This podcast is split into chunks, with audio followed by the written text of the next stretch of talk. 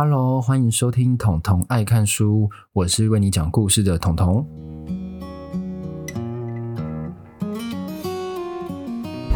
好，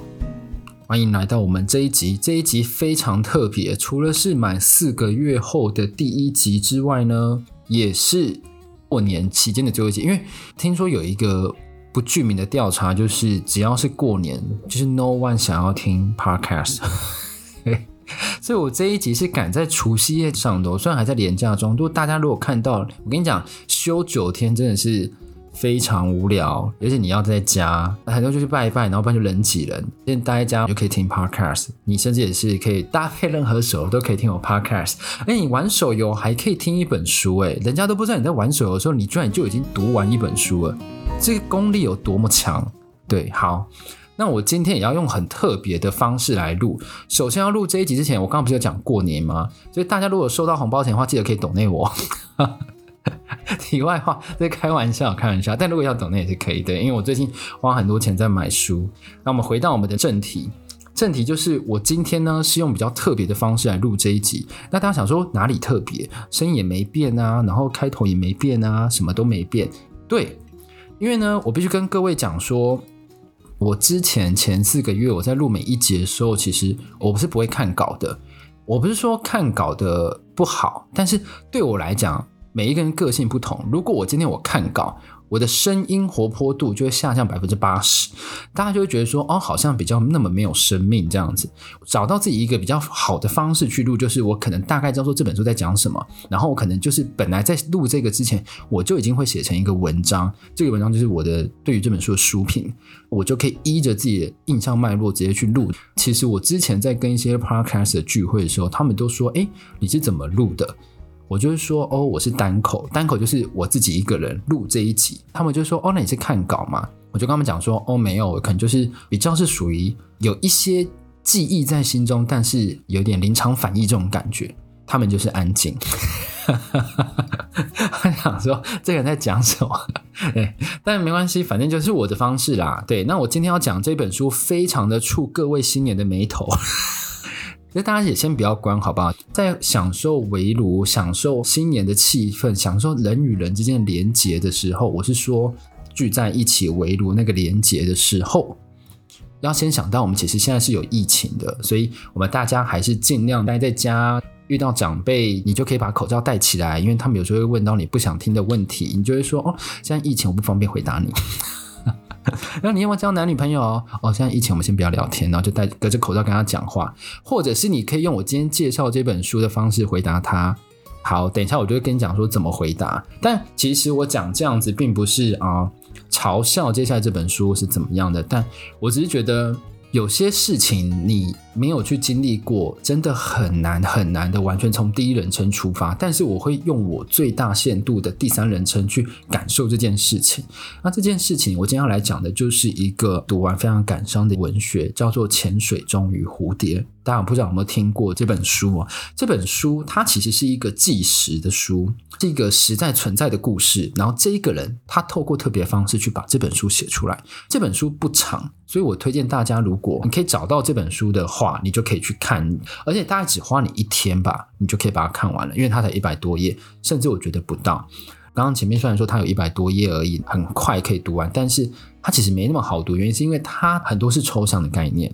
但我先来讲这本书的原因，就是因为在瘟疫那一集有讲过，大块文化最近在密集的把经典重新翻新之后再出。那他们出经典的方式并不是说哦拿旧的直接抄过来而已，他们是会再重新请一个译者重新翻这件事情。所以我觉得这个诚意很满之外呢，他们的封面也会重新设计，而且我很喜欢他们的色块封面。对，潜水钟蝴蝶也是用比较可爱的方式去呈现，而且它书很明亮，它是蓝色底加黄色的潜水钟，也有蝴蝶。那老实讲，我一开始看到这本书的时候，好像是在学校图书馆吧，那个时候它跟什么为爱朗读放在一起，然后他们都是那种超级第一版的那种文学。所谓的第一版文学就是那种封面你看起来就想说诶，是十九世纪的书吗？就是这种概念。对，所以我那时候想说很不想看，但是因为那时候有很无聊，所以我就把它翻开来看，默默的就把它看完了。但是我那时候其实不太懂它到底要讲什么，那我现在看有些我懂了，最深的体悟是他就把想要讲的写在封面上。那潜水钟舞蝴蝶是一个一九九五年四十四岁的鲍比，他是法国时尚杂志 L 的总编辑。我其实有上过半年的法文，所以我记得法文在念 L， 而且我现在还有跟那个法文老师有联系，希望他不要听到这一段，应该是 L，哎，反正会，我觉得会法文人应该有一部分，所以如果念错你就教我。而且我上次说那个十能挽歌西班牙文都没有人来教我，欸，我告诉你要怎么教我，你就去我的 Instagram， 你就私讯我，然后你就录音给我，然后我就会念。我就把这一段录在限时动态，让大家知道正确的法文发音和西班牙文发音。然后呢，这个时尚杂志鲍比他发生什么事情？他在一九九五年年底，他突然脑干中风，他是全身瘫痪，不能言语，好像是脑爆血吧，就突然全身上都没有办法动。他唯一可以动的地方是哪里？双眼。但是呢，他的右眼的眼皮是不能动的。眼皮不能动代表什么？你眼睛如果不能闭起来的话，你就会瞎掉。所以医生怎样？医生把他眼皮缝起来。就是大家现在就慢慢跟着我一起去想说，今天你得了这个病，脑干中风，他一步一步要接受的是什么？他右眼缝起来之后，他只剩左眼可以动。然后呢，他用一个特殊的方式让这一本书可以成型。然后这本书出了两天，他就过世了。那通常脑干中风有一些人他是有复原的，我有上网查一下，有一些人是没有办法复原，然后就这样子去世。总编辑就不幸是这样子的一个人。好，那我这本书不会着重在它的内容，因为它的内容实在是太难讲，因为它很多是想要回到过去反省自己的人生的感觉。我想要先讲说潜水钟与蝴蝶是什么。潜水钟大家有没有去看去查？如果你不你没有查没有关系，你就是在封面上看到。对我来讲可能就是放在水底，它的外壳是没办法动，所以你就只能在里面。它为什么要特别写潜水钟呢？因为外壳不能动，你可以在里面自由活动之外呢，你可以看到外面，你可以用左眼去看到外面，它就是潜水钟。那蝴蝶是什么？蝴蝶就是这本书。那想说蝴蝶是这本书什么意思？会飞吗？是哈利波特吗？不是。蝴蝶这本书代表说他的心是自由，他的思想是自由的，他的思想就像蝴蝶一样翩翩飞舞，好像蔡依林的歌词他的思想像翩翩飞舞。这很像什么？老实讲，我觉得这个很像一九八四。如果大家没有听一九八四的话，可以回去听。一九八四就是你的外显行为都已经被困住了，那他主角当时唯一能动的就是他仅存的思想。但他跟一九八四不一样的地方是，一九八四最后连思想都被控制了。是不是应该要再回去听？各位，就是我现在读的每一本书，大家都可以回去听。因为我觉得我其实在录这个频道的时候，我自己也会很拼命在选书这个部分哦，我其实选很久，所以如果你觉得我的选书很对你的味的话，我真的觉得你可以订阅起来，因为我后面还有很多很多书都会慢慢的想要说给各位听。而且啊，我觉得我这说书频道只要讲到第五十二本书，就完成了一个计划，叫做一年每一个礼拜都在读书。哎，我觉得这很厉害，这不光是我自己本身的成就，虽然说收听数什么你可能没有在热门排行榜见到我，但没有关系，我自己达成一个成就，而且在收听的你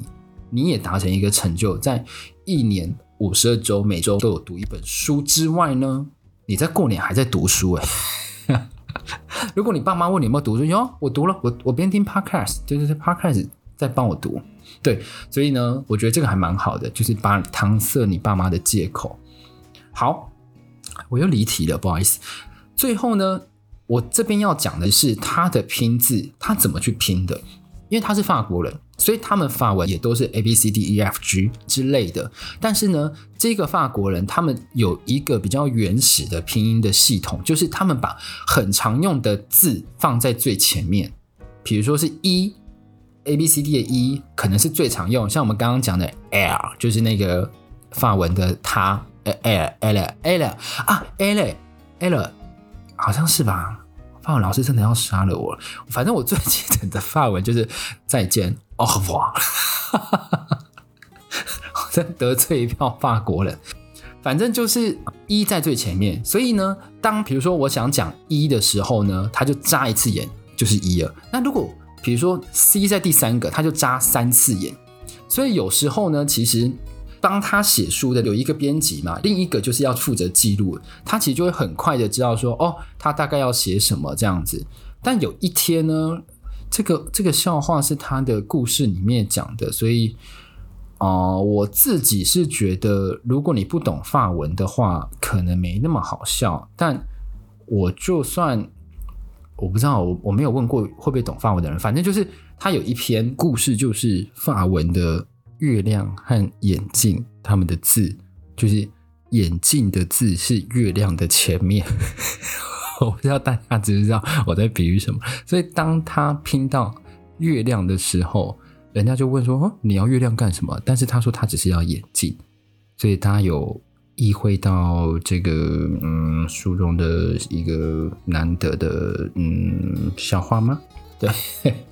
好，那这本书其实我刚刚有前面有讲说它重点不是在它的故事，重点是在它对于自己人生。第一个，当你发现你全身被禁锢的时候，你会体会到一些你以前觉得理所当然的事情，像比如说他在医院，他的他在自己的病房里，他很常会希望人家读懂他要干嘛，但是他的表达方式是延迟式方式，就是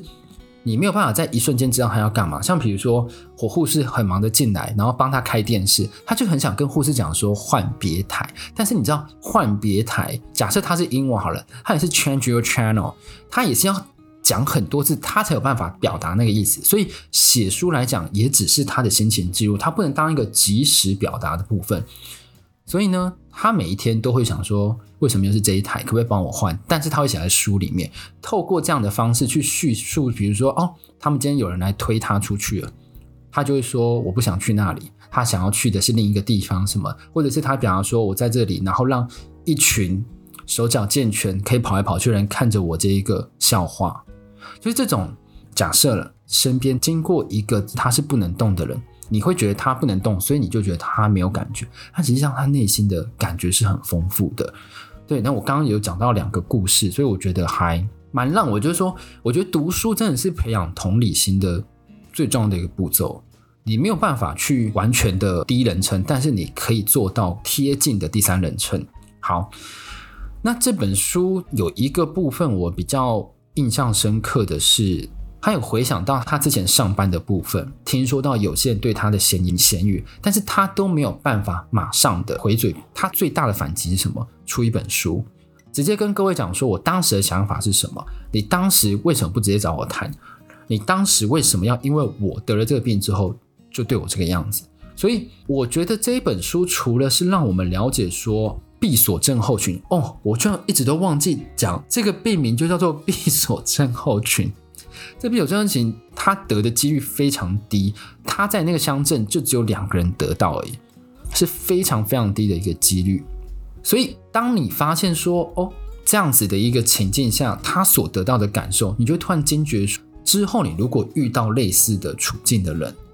你要怎么去回应，你要怎么去做反应。我觉得这个也是读书的好处，第一个我刚刚讲的培养同理心，第二个是当你已经预想过那个情境之后，你就知道说我如果下次遇到这情境，我有 A、B、C 三个反应可以去做。我可以想说哦，当我遇到这样的时候，我可能可以先有耐心的在他前面说请问你需要什么，看着他怎么表达之后，慢慢的知道他要什么之后，你就可以摸透他的习惯。我是说如果啦有这样的方式，但他也可以带到别的待人处事的方面上。好，刚刚有跟各位讲说我除了没有写稿之外呢，这本书它大部分都是幻想，但它幻想有些都蛮有意思的，所以我这边不一一的赘述。我主要是跟各位讲说这本书的背景，这本书的由来和当时他的心境是怎样。最后呢，他对于这个家庭他有一些体会，他真的很想念他的小孩。然后呢，在两天后他就他就是在这个状况下去世，但是其实他的身边一直都有人陪着他。对啊、呃不知道是好还是不好，因为他其实是依着他不喜欢的方式去世，但是他知道自己要去世。这种凌迟式的方式，如果是我啦，最后还是要去世的话，我会希望是可以安乐死。这个也是一个我觉得蛮值得讨论的议题。当你人生发生了一个让你完全失能的疾病，你会不会想要安乐死？其实这个啊，大家就是如果听完有点想法，你也可以私讯给我。对，那因为这个是新年集，所以我就赌说应该没什么人听我在那边做大胆的试验。那这一集就先到这里，就是潜水终于蝴蝶。那如果你有兴趣看这本书的话，我推荐你可以买大块文化出的版本，最近也有上，才刚出，很新，而且我觉得它封面真的很可爱，很像童书，你也可以把这个买来当童书给你的小孩看，我觉得也是一种学习啦，让小孩去学习同理别人是一件很重要的事情。而且我跟你讲，好的主管都要会同理别人，真的。好了，大家有没有听懂呢？嗯，好。那如果你喜欢我的节目的话，欢迎 follow 我的 Instagram， 或者呢，你可以到 Apple Podcast、Spotify、KKbox、Mixerbox、Anything， 你只要听得到我的平台的时候，都帮我按赞、五星留言，好不好？尤其是我发现 KKbox 也要经营，因为我发现台湾的 KKbox 他很努力在经营 Podcast 圈这件事，他会设很多奖。当然我是没有得什么奖啦，也没有入围什么奖，但是我很恭喜那些入围奖项人，我觉得他们真的很厉害，而且有些真的耕耘人一年两年终于看到成果，我觉得那种喜悦真的是无法比拟。好，那如果你喜欢我的节目的话，就像我刚刚讲那些动作赶快去做咯那先祝大家新年快乐，然后虎年行大运吗？非常老套，就像没有准备会讲的话啦。好，那就先这样咯，我们下次再见，拜拜。